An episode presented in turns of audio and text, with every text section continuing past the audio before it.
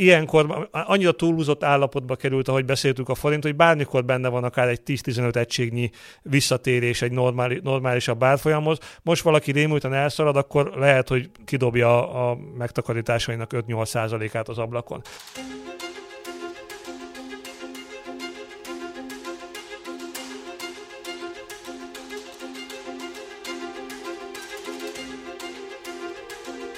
Jó napot, sziasztok! Ez a Portfolio szerdánként megjelenő heti podcastje, ami kivételesen hétfőn, március 7-én kerül adásba. Én Orosz Márton vagyok, mai témánk az ukrán-orosz háború eddigi és jövőbeni gazdasági és tőkepiaci hatásai. Itt van velem a stúdióban két vezetőelemző kollégám, Madár István a makrogazdasági rovattól, szia István! Sziasztok! Valamint Nagy Viktor a részvény rovat vezetője, szia Viktor! Sziasztok! Üdvözöllek titeket az adásban, és hát rögtön bele is vágnék, ugye hétfő délben vesszük föl ezt a podcastet, amikor 400 forintba kerül egy euró a bankközi devizapiacon. István, mi áll ennek a hátterében? Hát ugye ugyanazokat tudjuk elmondani, amikről az elmúlt napokban szó volt, bár a mai gyengülés az valóban sokkoló volt. Tehát olyan volt, mint egy kicsit egy szabad esés, de a fundamentálisok ugyanaz, Oroszország megtámadta Ukrajnát, óriási bizonytalanságok vannak a tőkepiacokon, az energiapiacon. Általában igaz az, hogy az orosz gazdaságból a tőke nem tud kivonulni, ezért minden mást még pluszban is adnak, ha már az orosz kitettségtől nem tud megszabadulni a befektető, akkor eladja a lengyel és a magyar kitettségeit. Ez általánosságban is egy erős gyengülő nyomás. A mai látványos gyengülésben azért valószínű, hogy már spekulatív elemek is benne vannak, tehát valószínű az, hogy vannak olyan szereplők, akik azt látják, hogy egyszerűen ez a régió rövid távon gyengülésre van ítélve, és addig, amíg a jegybankok is eszköztelennek látszanak, addig egész egyszerűen érdemes játszani egy kicsit a, a sortra legalább az orosz veszteségek egy része visszajön, és ö, sajnos ez látszik a lengyel zloty és a magyar forint árfolyamán is. Nem magyar specifikus jelenségről van szó, ezt is el szoktuk mondani. Kicsit ma éppen mondjuk azért a forint alul teljesítő volt ezzel a hisztérikus zuhanással, de egyébként az elmúlt néhány nap összgyengülése teljesen megegyezik a, az zloty gyengülésével. Egyelőre nem látszik az, hogy mitől fordulna látványosan vissza a helyzet. Egy dolog látszik azért, amit így pozitívumnak el lehet mondani, akkor, amikor ennyire fölgyorsul, ilyen követhetetlen szinte a forintnak a mozgása, ugye ma 7 egységet esett gyakorlatilag két óra alatt az euróval szemben a forint. Tehát amikor ennyire fölgyorsul a mozgás, akkor azért általában a végén valahol van valami hirtelen trigger, amikor azt mondják a befektetők, hogy hoppá, ebből elég lesz, mert itt most már túl sokat ment, és ilyenkor azért elég gyorsan tud visszajönni, hogy a pi- tipikus piaci túllövés rövid távon. Ebben lehet bízni, hogy azért ez kicsit lejjebb hozza most, amikor beszélgetünk egyébként vissza is tért azért 400 forint alá a forint euró árfolyama, de hát tényleg történelmi időket élünk. Egyébként egy ilyen helyzetben a gazdaságpolitikai döntéshozóknak, gondolok itt elsősorban Magyar Nemzeti Bankra, milyen lehetőségei és milyen feladatai vannak? Hát elsősorban az lenne a feladata, hogy megállítsa ezt a gyengülést. Egyrészt, amikor ennyire hektikus a forint árfolyam mozgása, az általában nem jó. Ugye a mindig szívesebben hivatkozik inkább a devizapiaci hektikusságra és nem a tendenciaszerű gyengülésre. Most mind a kettő igaz. Tehát egyrészt nagyon volatilis a forint, és még gyengül is. E, ezt nyilván meg kell neki akadályozni azért, hogy az egyébként is borzasztó csúnyán kinéző inflációs kilátásokkal szemben valamit kezdjen. Ezt e, azonban erre nagyon kevés eszköze van. Tehát az látszik, hogy ugye kamatot emelhet, valószínűleg nem is ússza meg, hogy ne emeljen tovább kamatot, akár a eddig eltervezett ütemnél gyorsabb tempóban is, de az látszik, hogy ez azért nagyon visszafogottan hat, akkor, amikor ennyire ilyen hisztérikus, szinte pánikszerű kitározás van egy ö, ország eszközeiből, forint eszközeiből, akkor nyilván nagyon nehéz meggyőzni a befektetőt, hogyha fél százalék ponttal magasabb lesz a kamatprémium, akkor majd ö, hirtelen mindenki őrült módon venni kezdi a forint eszközöket, ez azért nem nagyon jellemző, tehát amikor ennyire ilyen 0-1 gondolkodásban van a piac, akkor nagyon nehéz megállítani.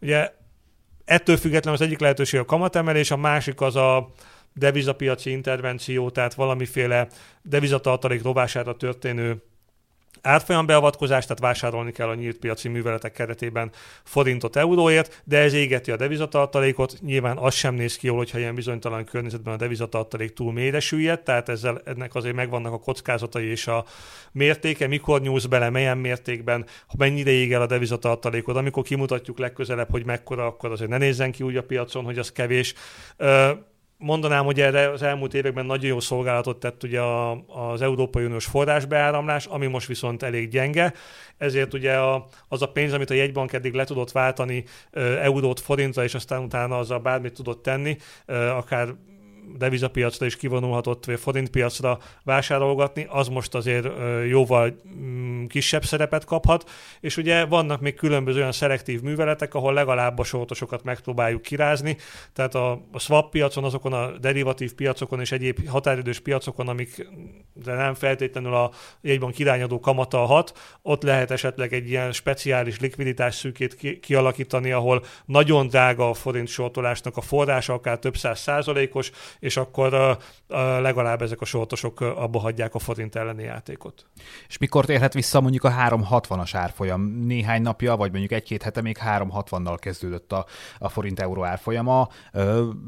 Láttok-e olyan tényezőket, amik azt okoznák, hogy, hogy visszaerősödhet a forint? Hát ahogy mondtam, egyelőtt az egyetlen ilyen ok, amiért visszafordulhat egy kicsit az az, hogy a forint piaci túllövést azt könnyen vissza lehet hozni, tehát amikor látványosan nagyon gyorsan, órákon, belül, órákon belül van ekkora árfolyam mozgás, akkor gyorsan vissza tud térni egy fundamentálisan racionálisabb szintre. Nyilván minél tovább tartózkodik ilyen szinten, annál nehezebb ezt a folyamatot így megfordítani.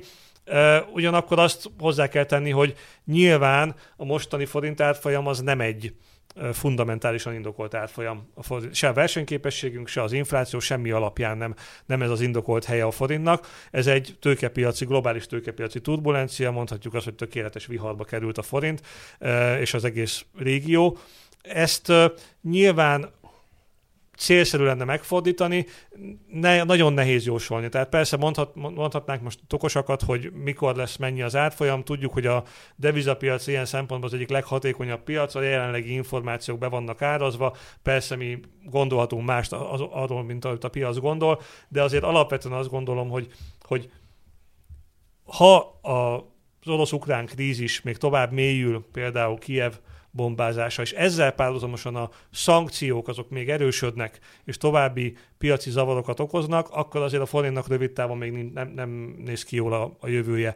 Ugyanakkor azt gondolom, hogy amikor ezek a események legalább nem kulminálódnak tovább, vagy akár egy kicsit javulnak, vagy a piac elhiszi, egy picit javul, ami ilyenkor azért bármikor benne van akár egy-két napra, hogy a piac egy kicsit optimistábbá válik, csak azért, mert már nagyon pessimista lett, akkor azért a forint egyértelműen és gyorsan fog tudni erősödni szerintem néhány egységet.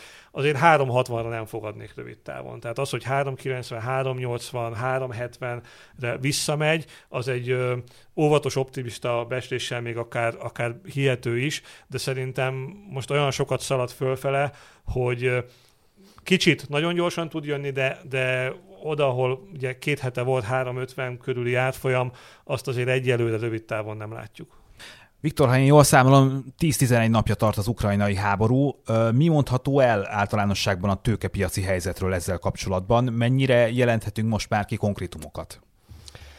Hát szerintem érdemes azzal kezdeni, hogy, hogy, hogy egy kicsit ilyen nagyobb perspektívából figyeljük az eseményeket, hogy, hogy alapvetően nem csak az orosz-ukrán háborúról van itt már szó. Az elmúlt hónap, hónapokban az volt a legfontosabb téma, hogy gyakorlatilag az ingyen pénz korszaka az, az véget ér a világban. A Fed mérlegszűkítés tervez, kamatemelések jönnek, ugye volt ilyen elemzőház, aki az egy év, következő egy évre már kilenc kamatemelést vizionált, jelzett előre, de azért egy ilyen 5-7 kamatemelés a Fedtől azért már benne volt a, a pakliban, és hogyha ezt nézzük, akkor ez már önmagában nyomás alatt tarthatta volna az árfolyamokat. Alapvetően nem rossz a magas kamatkörnyezet a vállalatoknak, a hirtelen megemelkedő kamatok és egy magas inflációs környezet, azok tudnak problémát okozni, és azt láttuk a piacon, hogy elsősorban a növekedési részvényeket, tehát a, az elmúlt éveknek a sztárjait kezdték el kiszórni a befektetők, ezek a részvények kerültek nyomás alá. Itt gondolhatunk például technológiai vállalatoknak a részvényeire, gondolhatunk az elektromos autógyártóknak a részvényeire. Ugye egy Tesla a tavaly novemberi csúcsról több mint 30%-ot esett, egy kisebb szektortársa, a NIO, az közel 70%-kal került lejjebb. Tehát itt vannak olyan ö, ö, vállalatok, amikkel és az ő, rész, ő részvényeikkel kapcsolatban az elmúlt években a befektetők általánosságban hozzászoktak egy, egy olyan gondolkodásmódhoz, hogy nem baj, hogyha ezek a vállalatok még most nem csinálnak profitot, majd a jövőben úgy is fognak. Hogyha csinálnak profitot, nem baj az, hogyha 200-as, 300-as pépererátán forognak ezek a részvények, tehát kifejezetten rágák tolerálta a piac egyszerűen azért, mert hogy nulla közelében voltak a kamatok, és hogyha ez a környezet az alapvetően megváltozik, akkor, akkor ebben jöhet változás, és hát közben ugye azt is láttuk, ja, és akkor ezzel kapcsolatban érdemes megemlíteni Cathy Woodnak a nevét, ő egy ismert befektető hölgy, aki jellemzően pont a növekedési részvényekbe fektetett az elmúlt években, technológiai szektor, bármi, ami, bármi, ami a jövővel, metaverzummal, elektromos autógyártással kapcsolatos, és hát az ő flagship ö, ö, zászlóshajó ö, alapja egy év alatt 60%-ot esett. Tehát ö, a korábbi évek sztárjaiból lesznek most a nagy vesztesek, egyelőre ezt látjuk, és akkor ezzel párhuzamosan szálltak el a nyersanyagárak. Ugye a ma reggeli hír az, hogy a világ legfontosabb nyersanyagának, az olajnak az ára emelkedett egy ilyen 15-20 százalékot, ami hát brutális. Tehát, hogy, hogy főleg azon a piacon, ahol arról beszélünk, hogy, hogy az előző pánik kapcsán volt olyan termék, aminek negatív volt az ára. Tehát az olajpiacon negatív árat is láthattunk már, és most meg azt látjuk, hogy, hogy ennek a nyersanyagnak az ára hatalmasat tud emelkedni, és húz magával minden mást is. Tehát itt már régen nem arról van szó, hogy a hogy a, hogy a legfontosabb nyersanyagoknak az ára mondjuk emelkedik, hanem itt mezőgazdasági nyersanyagról beszélhetünk, búzának, szójának az ára, de a vasérc, az alumínium ára is elszállt, a faáruknak az ára, tehát nagyon sok nyersanyagot tudnánk mondani, és ez mind-mind nyomás alatt tartja a, majd a vállalati profitokat. Nagyon nagy kérdés, hogy a, ezeknek a nyersanyag, tehát az inputáraknak a, az áthárítása az mennyire lesz sikeres, hogy a fogyasztók elfogadják-e, egyre inkább az a vélekedés, hogy egy nagy gazdasági lassulás jöhet ebből, ki ebből az egészből, és akkor erre tesz rá az egészre a, a, az ukrajnai háború. Tehát nagyon, kérdés, nagyon nagy kérdés az, hogy ha egyáltalán mondjuk, tehát nyilvánvalóan vége lesz valamikor a háborúnak. Ugye talán a legjobb forgatókönyv az lenne, hogyha minél hamarabb vége lenne a háborúnak, így vagy úgy, de, hogy, de alapvetően arra is felkészülhetünk, hogy ez akár hosszabb ideig is eltarthat. Utána viszont újra előkerülnek majd azok a témák, amiket az előbb említettem, tehát a e, esetleges jegybanki szigorítások, hogyha majd jönnek, a magas infláció, tehát ez mind-mind-mind hat a, hat a tőkepiacokra, és akkor ebben a környezetben zuhantak nagyot az árfolyamok. Nagyon érdekes történéseket látunk azzal kapcsolatban is, hogy hogyan reagálnak a cégek az ukrajnai helyzetre. Itt konkrétan gondolok arra, hogy Oroszországbeli tevékenységüket sokan felfüggesztik, vagy, vagy hát határozatlan ideig szüneteltetik. Mennyire sínyli meg a, a céges világ ezt a, ezt a háborút? Igen, ugye azt látjuk, hogy, hogy nagyon sok esetben a vállalati kommunikációkban inkább a szimpátia szokott megjelenni, az ukrajnai eseményekkel kapcsolatos, az Ukrajnával kapcsolatos szimpátiára fogják ezek a cégek, hogy kivonulnak, de azért ez azért tegyük azt hozzá, hogy azért ezek a cégek racionálisan működnek, üzleti döntéseket hoznak, és hát legtöbbször üzleti megfontolásokból lépnek ki az orosz piacról. Ugye mondhatjuk azt, hogy például egy, egy Disney vagy egy Warren esetében, amelyek mondjuk újabb filmeket, játékokat nem mutatnak be Oroszországban, itt mondhatjuk mondhatjuk azt, hogy ez szimpátia is lehet akár. De azért, amikor arról van szó, hogy mondjuk az autógyártók felfüggesztik a gyártásukat, ott konkrétan arról van szó, hogy a szankciók miatt nem jutnak például nyers, tehát nem, nem jutnak például alkatrészekhez. Tehát így döntött a, a Volkswagen, a General Motors, a Ford, a Toyota, ők már nem gyártanak, de konkrétan azért, mert nem tudnak gyártani, ez egy, ez egy másik kérdés. Az Apple ugye nem értékesíti a termékeit a, a, az országban, ez például azért arra vezethető vissza a szimpátián persze túl, hogy, hogy például az Apple nem tud rendesen elszámolni az értékesítései után. Tehát átmenetileg nem akarnak ezek a cégek kockázatot vállalni, minél kisebb kitettséggel szeretnének rendelkezni Oroszország felé.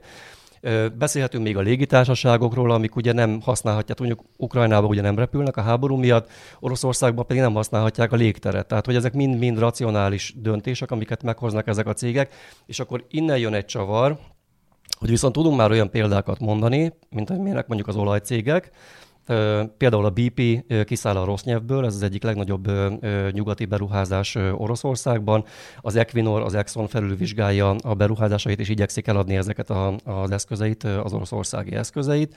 Tehát itt már azért olyan döntésekről van szó, amik jóval-jóval túlmutatnak a szimpátián, üzleti racionalitáson. Itt egyszerűen tényleg kimenekülésről beszélhetünk, amik szerintem irreverzibilis folyamatok. Én nagyon nehezen tudom elképzelni, hogy ezek a cégek a háború végeztével újra, újra pozíciókat álljanak ezekben az országokban. Igen, és hogy Viktor mondta, hogy ezek nem feltétlenül ilyen rövid távú pénzügyi racionális döntések, de olyan szempontból lehetnek egyébként racionálisak, hogy ugye átgondolja a cég a stratégiát, és azt mondja, hogy mondjuk Oroszországnak nem látja a jövőjét. És ugye itt kapcsolódik össze a két dolog, hogy ahogy Viktor is mondta, hogy ezek a cégek racionálisan döntenek úgy, hogy legalább ideiglenesen fölfüggesztik a tevékenységüket. Ez ugye azért van, mert egyrészt a nyugat olyan szankciókat vet ki, amelyek szerintem még a várakozáson felül is hatékonyak abban, hogy az orosz gazdaságot devizahiányos gazdasággá tegye, egyszerűen körbekerítse és ne, ne tudjon üzletelni a külfölddel, hogy emiatt igazából nagyon komoly kérdésenként merül föl az, hogy az orosz gazdaság pénzügyi stabilitása az teljesen meginog. Ugye most itt hivatkozhatnék arra, hogy mondjuk a, már csődveszélyen riogatnak a, a, a, a hitelminősítők az orosz állam kapcsán, tegyük hozzá, hogy itt azért részben politikai döntésről van szó, nem, a, nem, nem klasszikus fizetésképtelenségről, de akár előbb-utóbb az is eljöhet. És ugye azt látjuk, hogy ilyen környezetben ha az oroszok valóban belesodródnak egy olyan pénzügyi krízisbe, amik tipikusan nem szoktak azért rövid ideig tartani, emlékezzünk rá vissza, hogy a 2007-8-as krízis az gyakorlatilag 5-6 évig eltartott a Európában is, és adósságválságba torkolt, és még minden e-, egyéb további intézkedések, vagy to- további reálgazdasági áldozatokért, hogyha az oroszok belesodródnak egy ilyenbe, egy olyan orosz gazdaság, amelyik egyébként technológiai megújulásban gyenge, potenciális gazdasági növekedésben évtizedek óta nem tud előrelépni, tehát hiába mondjuk feltörekvő országnak, meg közepes jövedelmű, nyersanyagban gazdag országnak, amelyiknek növekedés a, a, a jövője valójában nem nőttek érdemben, nem tudtak fölzárkózni egyáltalán nem tudták követni például a kelet-közép-európai régió országait. Ilyen körülmények között belesodródni egy pénzügyi krízisbe, az simán el tudom képzelni, hogy mondjuk egy olajcég, vagy bármilyen más cég nem azt mondja, hogy azért nem akarok, mert szimpátia, azért nem akarok, mert rövid távon nem tudok se pénzt bevinni, se pénzt kihozni, nem tudom a működtetést sem garantálni, hanem azért, mert azt mondja, hogy az orosz gazdaságnak lehet, hogy nincs is jövője ö, több év, éve, éve, vagy akár egy szűk évtizedes távlatban sem. De hogyha ilyen rosszak a kilátások, akkor mi most a helyzet az orosz részvénypiacon? Hogy állnak az orosz részvények egyébként? Az elmúlt tíz nap az hogy alakította át? Hát egy nagyon fontos hatás az az, hogy a moszkvai tőzsde az kisenyított. Tehát, hogy a, a, egészen múlt hét szerdáig, ö, ö, amikor is csütörtök reggel ö, ö, Vladimir Putyin bejelentette, hogy inváziót indítanak Ukrajna, Ukrajna ellen, ö, addig folyt a kereskedés, és addig is ö, jelentősen estek a, a részvényárfolyamok, de még mindig egy elfogadható mértéket ö, ö, mondhatnánk. Onnantól kezdve viszont gyakorlatilag a moszkvai tőzsdét azt nem nyitották ki. Ugye, hogyha nem megy a kereskedés, akkor nem tudnak esni az ár árfolyamok ezzel a jelszóval, ezért az ottani árfolyamok és az azok alapján számolható piaci értéke ezeknek a vállalatoknak még mindig relatíve magasan állni. Pont az előbb megnéztem a az adatbázisunkban, hogy hogy állnak ezek a cégek, mert hogy, és majd mindjárt mondom, hogy a londoni tőzsdén mi történt, tehát hogy összességében azért nagyon durva hatások voltak a részvénypiacon, ennek ellenére akár több 10 milliárd dollárt is érhetnek még ezek a cégek. Egyszerűen azért, és ezek fiktív értékek, egyszerűen azért, mert ugye az orosz részvénypiacon még mindig relatíve magasan állnak az árfolyamok. Ezzel szemben viszont a legfontosabb orosz részvényeknek az árfolyamait azt tudtuk követni a londoni tőzsdén keresztül, hiszen ott is jegyezve vannak ezek a papírok, és ott gyakorlatilag lemészárolták a, ezeket a részvényeket. Nem tudok elég erős kifejezést használni arra, tehát amikor azt látjuk, hogy egy részvény mondjuk egy hónappal ezelőtt még 10-20 dollárt ért, és most pedig egy-két dollár centen jegyzik ezeket a papírokat, az a csődárazás. Tehát, hogyha ezek alapján néznénk a piaci értékeket, akkor gyakorlatilag azt mondhatnánk, hogy ezek a cégek elértéktelenedtek a tőzsdén, a befektetők egyszerűen nem nyúlnak hozzájuk, és olyan napok is voltak, amikor a londoni tőzsdén sem lehetett már kereskedni ezekkel a papírokkal. Tehát ö, azt látjuk, hogy, hogy a befektetők a legrosszabb forgatókönyvet áraszták be, hogy ezek a cégek gyakorlatilag ö, nagy részt visszaszorulnak az orosz belföldi piacra, ö, esetleg más irányba terjeszkedhetnek, de az a piac méret, amit az elmúlt években a nyugati világban már be tudtak tölteni, annak a közelébe se tudnak érni. Csak mondok egy-két példát, a Sperbank az tavaly októberben még 22 dollárt ért, a múlt héten pedig 5 centet adtak a papírjaért, a Gazpromnak az árfolyama 11 dollárról esett le 6 centre, tehát ez szerintem az, ezek jól mutatják, hogy mi történt ezen a piacon. És van egyébként ennek az egész szituációnak hatása a magyar tőzsdére? Hát azt, azt tudjuk például, hogy ha csak a bulvárhíreket nézzük, hogy a leggazdagabb magyarok is sok milliárd forintot vesztettek az elmúlt napokban, úgyhogy azt feltételezem, hogy, hogy mint szomszédos ország komolyan kell, hogy érintse a magyar papírok árfolyamait is. Egyértelműen, és hogy mondod a leggazdagabb magyarokat, ugye Mészáros Lőrincnek az Opuson keresztül van tőzsdei kitettsége, Csányi Sándornak, a második leggazdagabb magyarnak pedig az OTP-n keresztül, és hát mind a két részvénynek az árfolyama nagyot esett az elmúlt időszakban. Érdemes szerintem egyébként az OTP-vel foglalkozni, hiszen ez a legmeghatározóbb részvény a magyar tőzsdén. Mind a forgalom, mind a volumen, úgy általában a, azzal kapcsolatban, hogy a külföldiek hogyha a magyar részvénypiacon pozíciót vállalnak, akkor azt melyik papíron keresztül teszik meg, ez teljesen egyértelmű, hogy az OTP. És hát az elmúlt napokban sajnos azt is láttuk, hogy hogyha kitettséget akarnak csökkenteni a magyar eszközeikben, akkor ezt egyértelműen az OTP-n keresztül teszik meg. Az OTP-nek az árfolyama, ezt sokszor megírtuk, lefeleződött a, a csúcsához képest, 19 ezer forintról 10 ezer forint alá esett az árfolyam, és hát most, amikor beszélünk ezekben a percekben is 10 ezer forint alatt áll az árfolyam. A múlt héten írtam egy összefoglaló anyagot arról, hogy mi történt az OTP-vel a legutolsó jelentett időszakban, ugye gyors jelentést tett közzé a, a vállalat, és hát azt a címet adtam neki, hogy erőtől duzzad az OTP, így kell neki menni egy válságnak, és tényleg ezt gondolom, egy kifejezetten erős bank, egy nagyon erős pillanatában érkezett ez a, ez a válság. A tavalyi évvégi számok azok bődületesen erősek voltak. A bankcsoport az jelenlegi formájában békeidőben képes egy mondjuk 450 és 600 milliárd forint közötti profitot termelni. Ez brutális. Tehát ez a, ez a sokszorosa annak, amit mondjuk a 2008-as válság előtt ö, ö, tudott ez a, ez a bank. Az elmúlt időszakban számtalan pénzintézetet vettek meg a régióban, ezeket sikerrel integrálták, a szinergiahatások révén a profitabilitás pedig tovább nőtt. És hát most viszont ugye arról beszélünk, hogy egy olyan bankról van szó, amelyiknek a Oroszországban és Ukrajnában is van kitettsége. Azt gondolom, hogy két fontosabb forgatókönyv áll egy ilyen helyzetben egy bank előtt, és ugye ezt látjuk egyébként a Oroszországban és Ukrajnában jelenlévő bankoknál, hogy ez e, a kettő között morfondíroznak, persze ennek rengeteg leágazása van még, de alapvetően a két legfontosabb forgatókönyv, az egyik az az, hogy bedobja a törölközőt, eljön a, kivonul az adott ország piacáról, Nyilvánvalóan tetemes veszteségeket szenvedhet el ebben az esetben is, viszont mivel az eszközeit is ott hagyja, nem csak a forrásait, ebben az esetben a tőke, tőke ellátottság vagy a tőke megfelelése az érdemben nem kell, hogy csökkenjen de még egyszer így is érzékeny veszteséget szenvedhet. A második forgatókönyv, hogy benn marad ezekben az országokban, tovább működik, vállalva annak a kockázatát, hogy például Adott esetben a, a hitelkönyvén jelentős leírásokat kell végrehajtani, a további tőkepótlásra szorulnak ezek a külföldi leánybankok, illetve hogy a működése már nem lesz az, mint régen volt, alacsonyabb lakossági fogyasztáshoz, alacsonyabb hitelkereslet párosul, tehát egy nyomottabb működéssel szembesülnek. És akkor hát ugye tudjuk, hogy múlt hét vége óta, hogy az OTP úgy döntött, hogy, hogy marad mind a két országban.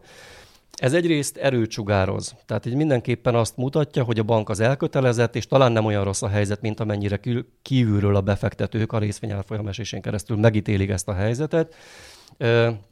Viszont azért van egy olyan nagyon rossz forgatókönyv, és ez talán az egyik legrosszabb, hogy a bank marad ezekben az operációkban, tetemes összeget rákölt, és aztán vonul ki. Tehát, hogy ez a, ez a, talán a legrosszabb forgatókönyv a befektetők szempontjából is, hogy sokba kerül már az átmeneti időszak is, és amikor a bank végül, bankmenedzsmentje úgy látja, hogy nincs tovább értelme finanszírozni a, a külföldi tevékenységet, akkor viszont kijön onnan. Egyelőre nehéz megítélni, hogy az OTP-nél melyik lesz a helyzet, csak azt tudjuk, hogy az OTP menedzsmentje igyekszik optimizmust sugározni, a helyzethez képesti optimizmust sugározni, és hogy marad mind a két országban. Egy picit, hogyha visszatérünk a gazdaságpolitikai kilátásokhoz, hadd idézzem Zsidai Viktor befektetési szakembert, akit talán a portfólió olvasóinak nem kell bemutatni. Rendszeresen foglalkozunk a véleményével, és egyébként a konferenciáinkon is szokott előadni. Ő azt írta múlt pénteken, hogy a magyar növekedési kilátások nem csak rövid, hanem hosszabb távra is nagyon sokat romlottak az elmúlt hetekben. Többek között az energiaások és a vártnál jóval magasabb inflációs pálya miatt. István, te mit gondolsz erről? Valóban sokat romlottak a, a gazdaságpolitikai kilátásaink, a növekedési kilátásaink? Én azt gondolom, hogy egyelőre azért nagyon nehéz ezt megmondani. Tehát nem tudjuk, hogy az, amit látunk most, ez az őrület az energiapiacon. Ez egy hétig tart, két hétig, három hónapig, egész évben ilyen, ilyen durvárak lesznek, vagy, vagy amikor egy kicsit realizálódik, racionalizálódik a helyzet, esetleg az orosz-ukrán krízisben is olyan rendeződés mutatkozik, és ez nem kell feltétlenül a háborús körülményeknek megszűnnie teljesen, de legalább az energiapiac normalizálódik valamilyen mértékben. Nem ebbe az irányba tartunk jelen pillanatban, tegyük hozzá zárójelbe, hiszen az Egyesült Államok például pont most gondolkodik, hogy az energiapiacra is kiterjeszte a szankcióit, de tehát nagyon szélsőségesek a forgatókönyv, a megnyugvás és a, az árfolyamok hisztérikus magasságokból való visszatérése, vagy esetleg még, további emelkedése irányába is, és ezért nagyon nehéz megmondani. De az kétségtelen, hogy én az egyetértek Zsidai Viktorral, hogy és visszautalok Viktornak a szavaira, azt mondta, hogy így kell belemenni egy válságba, hogy amíg az OTP az egy nagyon jó pozícióban ment bele ebbe a válságba, vagy kényszerült bele, addig azért a magyar állam nem ennyire jó pozícióval készült bele. Kiköltekezve, óriási költségvetési hiányt felhalmozva, megmerem kockáztatni, hogy a koronavírus válság okozta problémák kat messze meghaladó, vagy azáltal indokolt költekezéseket messze meghaladó mértékű túlköltekezéssel, egyértelműen választási megfontolások, politikai megfontolások miatti túlköltekezéssel szaladtunk bele ebbe az egészbe. Nem mondom, hogy ettől a kép olyan óriásit változott, mert azért nem ott tartunk, mint 2007-8-ban, amikor ugye a pénzügyi válság elért minket, annál azért sokkal jobb a helyzet.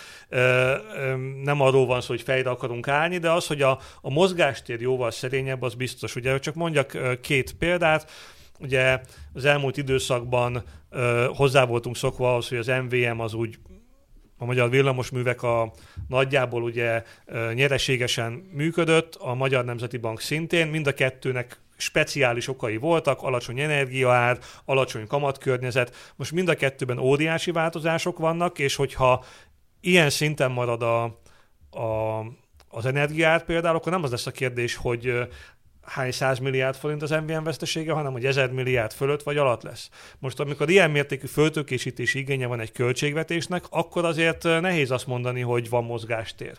Tehát ilyen szempontból abszolút azt gondolom, hogy, hogy jogosak azok az aggodalmak, amelyek azt mondják, hogy nagyon erőteljes jegybanki szigorítások, a költségvetési, költekezési lehetőségek beszűkülése, egy rosszabb üzleti környezet a világban, az abszolút azt jelenti, hogy az egyébként nagyon példásan induló idei évi növekedési kilátások valóban romlanak. Csak ugye azt hozzá kell tenni, hogy ennek a romlásnak a mértéke nagyon relatív, hiszen Tavaly 7%-kal növekedett a gazdaság, ugye erre büszke volt a, az állam és a kormányzat is mindig ezt büszkén mondogatta, de hát tegyük hozzá, hogy ez azért volt, mert előtte meg 5%-ot esett ugye a koronavírus válságban, tehát ez egy ilyen helyreálló jellegű növekedés volt, de a, mivel a gazdaság az állam óriási kiköltekezéssel támogatta a további korrekcióját a, a válságból való kijövetelnek, ezért igazából az idén is 5-6 százalékos növekedést számítottunk.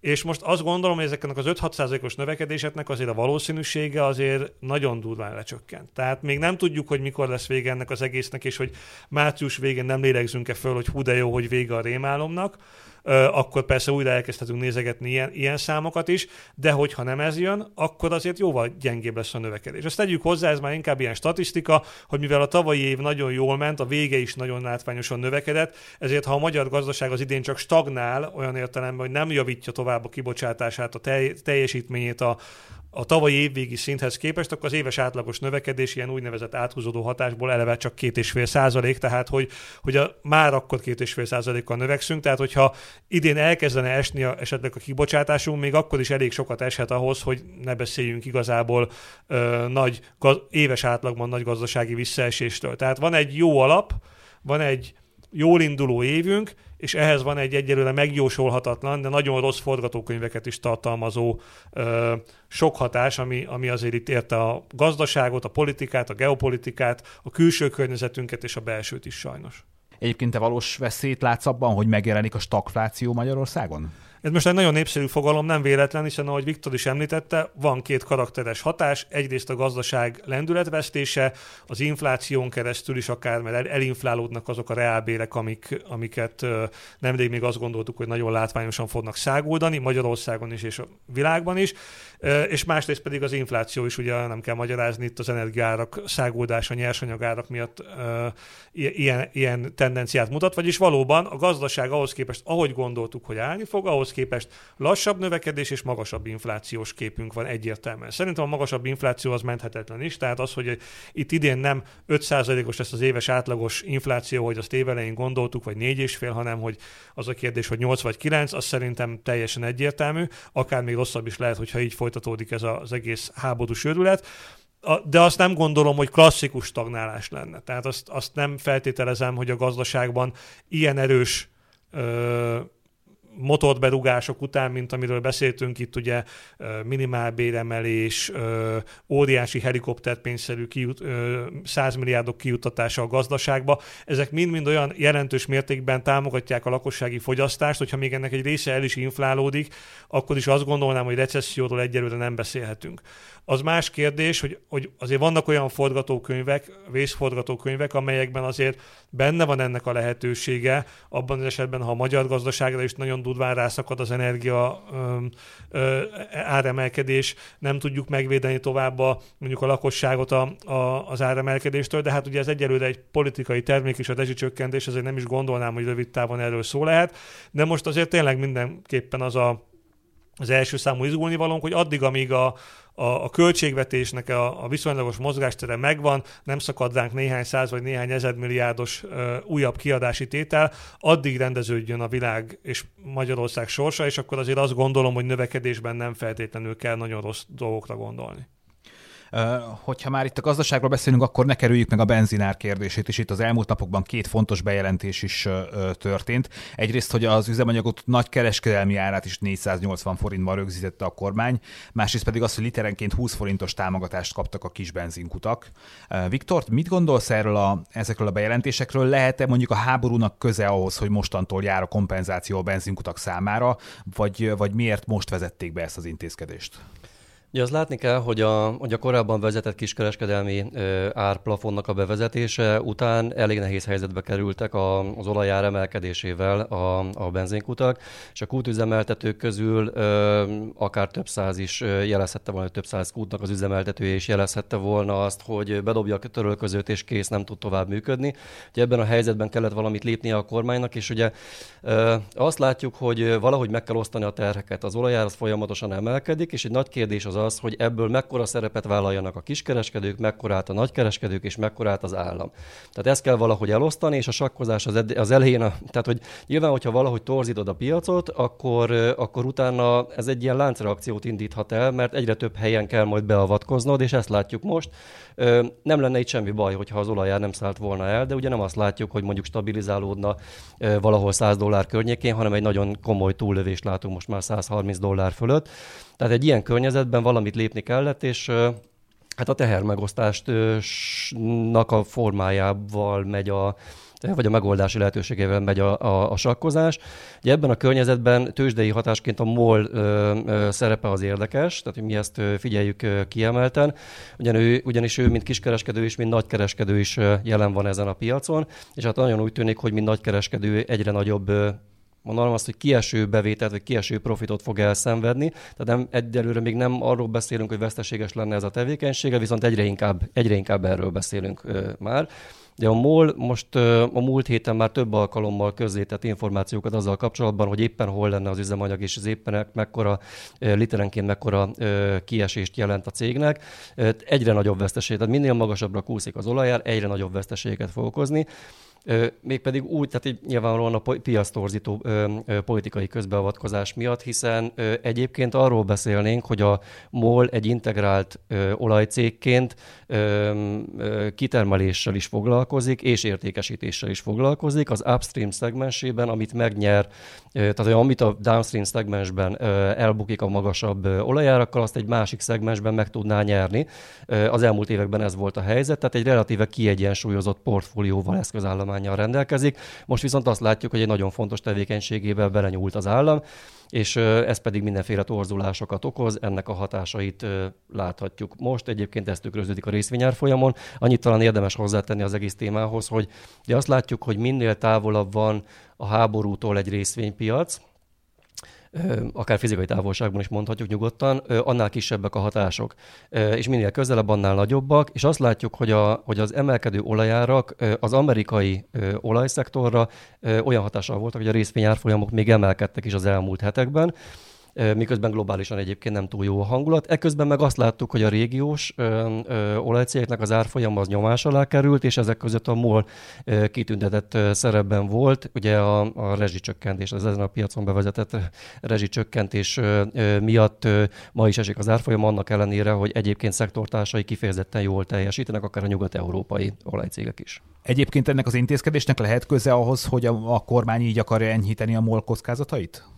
Én, igen, amit az előbb is elmondtam, én azt gondolom, hogy a, hogy a kormány igyekszik azt kitalálni, hogy, hogy a felmerülő költségeket, a veszteségeket, azokat, azokat kiállja és nyilvánvalóan nem szeretné azt, hogy ellátásbiztonsági kérdések merüljenek föl, ezért a kutaknak üzemelnie kell, ehhez a kiskereskedőnek működniük kell, ehhez a nagykereskedőknek működniük kell, tehát az, hogy az ország működjön, azt úgy lehet, azt úgy lehet előidézni, hogyha valamelyest csökkentjük a terheit ezeknek a szereplőknek, amik a, a, az árplafon bevezetése miatt jelentkeztek. Ugye ezt tegyük hozzá azt, hogy két szereplő ebből ki van lőve. Ugye az egyik az állam, amelyik most nem szívesen vállal ebből részt, mondván, egyébként már vállal, de az elején nem szívesen akart belőle részt vállalni, pont a költségvetés helyzete miatt, és a lakosság, akit viszont meg azért akar tehermentesíteni az állam, mert közelednek a választások. Innentől kezdve ugye a termelő kereskedő szektor között pakolgatja az, a, a veszteségeket, és ez addig, amíg az árfolyam, az árak nem, száll, nem szállnak el nagyon, addig úgy kezelhetőnek látszik. A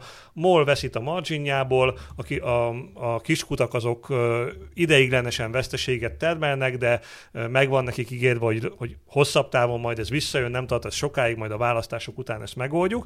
De ugye látszik, hogy már kénytelen volt váltani a kormányzat, hiszen először ugye a, teljes veszteséget a kiskutakra hárította szinte, meg a MOL önmérsékletét egyébként, azt tegyük hozzá, mert ő már engedett valamelyest a, marginjaiból az, a, az emelkedés időszakában, és ugye a kiskutak nem szenvedtek el még óriási finanszírozhatatlan veszteséget, majd amikor annyira megugrottak az árak, hogy az látszódott, hogy ezt a kiskutak nem fogják elbírni, akkor a molra terhelte át, de mivel a molnak is nyilván ez nagy teher, különösen ahogy emelkednek az árak, a mol kapott mindenféle állami támogatást, jövedéki adó csökkentést, készletezési díjcsökkentést. Tehát ilyen, ilyen szempontból valóban nagyon szépen látszik az, hogy ahogy az árak emelkednek, és azt a veszteséget, ha nem, nem hárítjuk át a, a fogyasztóra, akkor a többi szereplőnek kell valahogy gyúrnia, hogy ki, kinejből mennyit, mennyit vállaljon át. Ez egy nagyon érdekes és izgalmas játék, és ennek van egy látványos dinamikája Magyarországon, és azt gondolom a választásokig még lesz is. Egy záró kérdés, hogy úgy mondjam, villámkérdést szeretnénk nektek föltenni. Egyrészt, hogy váltsunk-e most eurót, másrészt, hogy vegyünk-e most OTP-t. Ugye ez egy nagyon népszerű kérdés ilyenkor, amikor uh, mindig egy kicsit uh, hektikusabb a forint átfolyama, akkor ez mindig fölmerül. Én azt gondolom, persze most utólag mindenki nekünk szegezheti a kérdést, hogy hát látod, ha, ha 350-nél váltunk, akkor, akkor milyen jól járunk. Ehhez képest ugye ebben az országban legtöbbször azt hangzott el, hogy itt úgyse lesz háború, tehát 350-nél miért váltott volna bárki ö, eurót. Ö, de általában az a szomorú tapasztalat, hogy az ilyen típusú lakossági spekulációk általában nem jönnek be. Tehát azt kell látni, hogy általában a lakosság későn reagál ahhoz, egyszerűen nincs meg rá az infrastruktúrája, ugye szaladgál esetleg pénzváltókhoz, ahol bizonyos átváltási költségekért cserébe ö, kap némi devizát, de ugye az látszik, hogy hogy ilyenkor annyira túlúzott állapotba került, ahogy beszéltük a forint, hogy bármikor benne van akár egy 10-15 egységnyi visszatérés egy normális, normálisabb árfolyamhoz. Most valaki rémülten elszalad, akkor lehet, hogy kidobja a megtakarításainak 5-8%-át az ablakon. Tehát én azt gondolom, hogy azért az, akinek alapvetően a kiadásai forintban vannak, a bevétele forintban képződik, annak nem hiszem, hogy nagyon spekulálni érdemes, különösen ilyen hektikus árfolyamok mellett, azon, hogy ő majd elkapja az alját, megfogja a tetejét, biztonságban akarja látni a pénzét. Ugye a magyar gazdaság pénzügyi stabilitása azért ahhoz erős, hogy valaki azért váltsa át a pénzét, mert attól félne, hogy itt valami komoly baj lesz. maximum az árfolyam mozgáson félhet, hogy hát ha euróban lenne a pénzem, mennyivel jobban jártam volna, de azt gondolom, ott meg már elkésett mindenki, és ez tipikus, a lakosság nem tud nem elkésni ebben a dologban, akik 5 percenként gondolkodnak ezen egy pénzügyi befektető, ő tud gyorsan reagálni, a, a háztartások, akik dolgoznak, élik az életüket, ők általában azért ebben nem tudnak igazán gyorsak lenni. Én azt gondolom, és azt merném tanácsolni mindenkinek, hogy 400-as forint euró árfolyam mellett már ne rohangászon senki a pénzváltóhoz, mert valószínű, jóval nagyobb a valószínűség annak, hogy ezen veszíteni fog, mint hogy nyerni.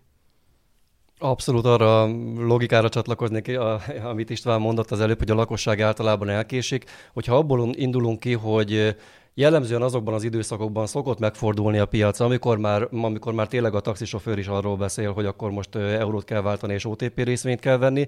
És szerintem ehhez már egyébként egész közel vagyunk. Tehát, hogyha abból kéne levonni következtetéseket, hogy mikor fordul a piac, hogy milyen a lakossági hangulat. A körülöttem lévők közül nagyon sokan, akiknek soha nem volt még részvénybefektetésük egyáltalán, azok is most OTP részvényt akarnak venni, mert egyszerűen ez a hír terjed, ugye féláron van az OTP, ahhoz képest, ahol korábban állt. Tehát, hogy van egy ilyen, van egy ilyen lakossági hangulat. Én örülnék neki egyébként, hogyha, hogyha ez tényleg azt jelezné, amit mi gondolunk, mert akkor az azt jelenti, hogy valamiféle hangulatjavulás jön a világba, talán, a, talán a, az ukrajnai eseményekkel kapcsolatban is.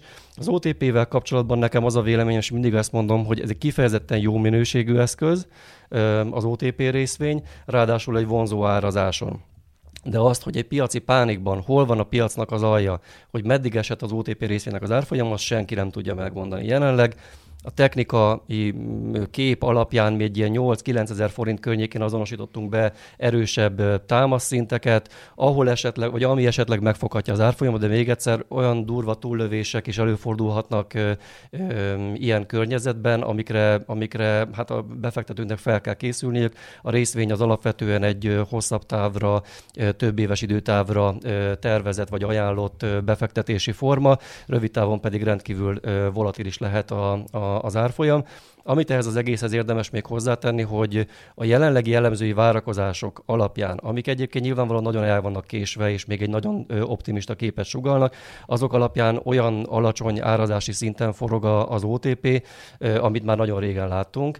Ez viszont érdemes perspektívába helyezni. Azt gondolom, hogyha ez a, hogy, hogy nyilván lesz majd még béke. Tehát ennek a háborúnak is valamikor véget kell érnie, és hogyha, hogyha ez a háború, ez mondjuk Ukrajnára, Ukrajna határain túl már nem terjed, és újra béke lesz, én azt gondolom, hogy egy OTP csoport békeidőben egy 3-400 milliárd forintos profitot ö, el tud érni, ez most a nagyon hosszú táv, vagy középtávon mondanám inkább.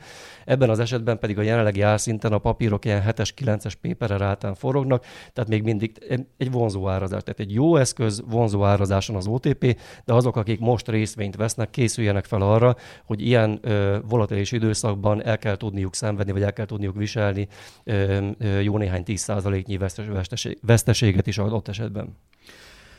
Ez volt a Portfolio heti podcastja, ami szerda helyett kivételesen az aktuális helyzetre reagálva hétfőn jelent meg. Köszönöm szépen vendégeinknek, Madár Istvánnak és Nagy Viktornak, hogy segítettek részleteiben is megvizsgálni az ukrajnai háború gazdasági hatásait. Ha tetszett az adás, iratkozz fel a Portfolio podcast csatornájára a Spotify-on, az Apple Podcast-en, a Google Podcast-en vagy a többi nagy podcast platformon. Ha azon a platformon, ahol hallgatsz minket, adsz egy rövid értékelést, azzal nagyban segítesz minket abban, hogy minél több hallgatóhoz eljuthassunk. Én Orosz Márton vagyok, jövő héten találkozunk találkozunk, sziasztok, viszont hallásra!